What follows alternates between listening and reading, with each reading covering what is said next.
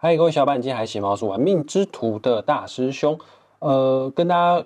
预告一件事情，宣布一件事情哦。大师兄即将在三月八号，还有三月九号这两天哦。其实这两天讲的内容是一模一样的内容哈。我有受邀啊，到实践教育学院，好，然后去做演讲。好，那演讲的主题呢，就是要告诉大家谁会给你钱。啊，这个讲座啊，不是只有我主讲啊，这个主办单位他们还有请另外一位金融教育的这个讲师，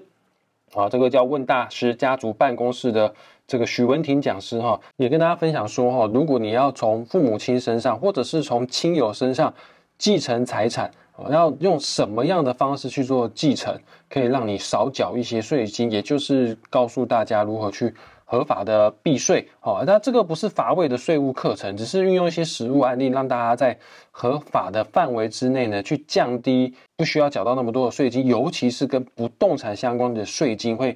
让自己更省钱。那那一天，大师兄也会借由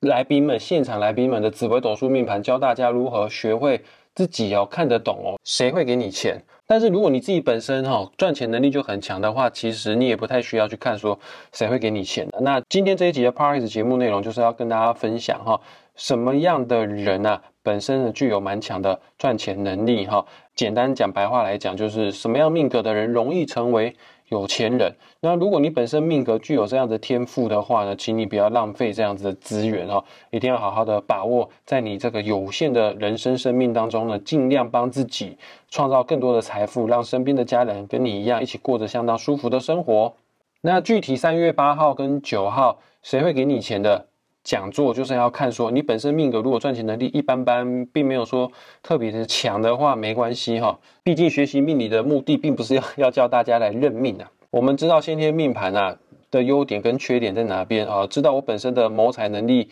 生财能力不是那么的强，那我们就要更要把握哈。这个在我们一生当中啊，谁对我们的财富啊是会给我们造成加分的？那我们尽量跟这样子的那个对象。啊，或者是跟那方面的人事物建立好关系的话呢，诶，你的财富也是会源源不绝的进来。我举例子来说好了，呃，假设有一个人父母宫啊会带财啊给命主的话呢，命主这个人。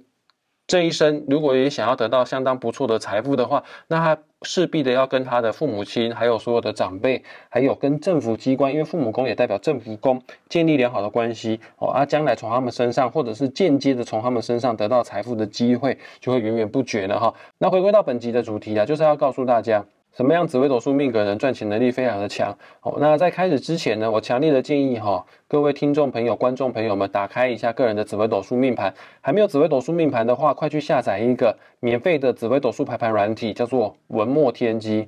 下载好文墨天机之后呢，诶，在这个 A P P 当中啊，输入你的出生年月日时。哎，你就可以拥有个人的紫微斗数命盘了哈。那在紫微斗数命盘当中，最重要的代表我们自己的、跟我们息息相关的宫位叫做命宫。呃，听众朋友们，你可以打开你的命盘哦，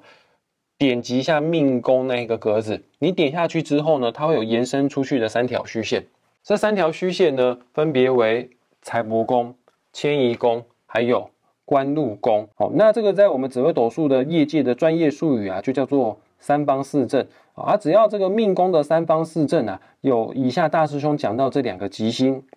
啊，表示你这个人赚钱能力是蛮强的，生财能力很强啊。这吉星呢，分别为化禄还有禄存。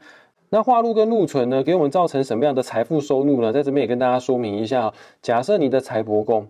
有化禄星或者是禄存星的话呢，这一生当中啊，有高几率哈，手头上的资金啊是比较宽裕的。哦，你需要用到现金的时候呢，这个现金都调得到啊，比较没有那种金钱卡住、缺钱的这样的情形。那这个是结果论啊，凡是有果，肯定会有因嘛。原因呢，源头呢，也彰显了你这一个人啊，投资理财的态度呢，较保守跟谨慎。毕竟啊，化禄跟禄存这两颗星啊，五行全部都是土。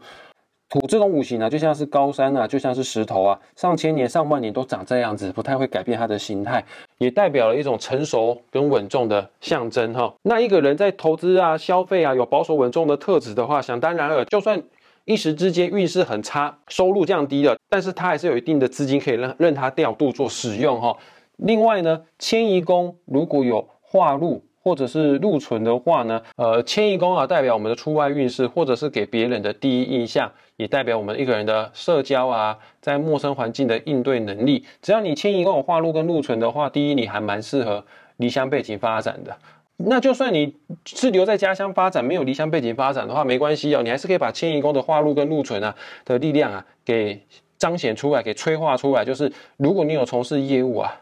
销售啊、明星啊、网红啊、艺人啊、政治人物的话呢，因为这些工作主要都要接触陌生人啊，接触你的粉丝，接触你的观众。哎，你的迁移宫化禄跟禄存的人，你就比较容易从陌生人身上得到财富哦。再来官禄宫啊，它也代表我们一个人的工作能力啊，也代表我们的工作运势。假设上面有化禄跟禄存的话呢，这样子的人呢，通常啊，工作方面呢运势比较顺利，职场上面呢有不错的人际关系，也有高几率得到长官的重用跟喜爱，也有高几率可以去到大公司、大企业里上班。那既然是大公司、大企业，薪水啊，或者是年终啊，肯定也不差。所以有这样命盘排列组合的朋友们，建议你有在寻找工作面试的时候呢，不用给自己自我设限啊，尝试去找一些大企业或者是外资公司，你有高几率比一般人更容易被录取哦。这年头啊，很多人都来找大师兄算命，问工作事业发展。呃，其实问说大师兄我适合做什么工作，这句话背后的弦外之音，就是在想问说大师兄我到底做什么？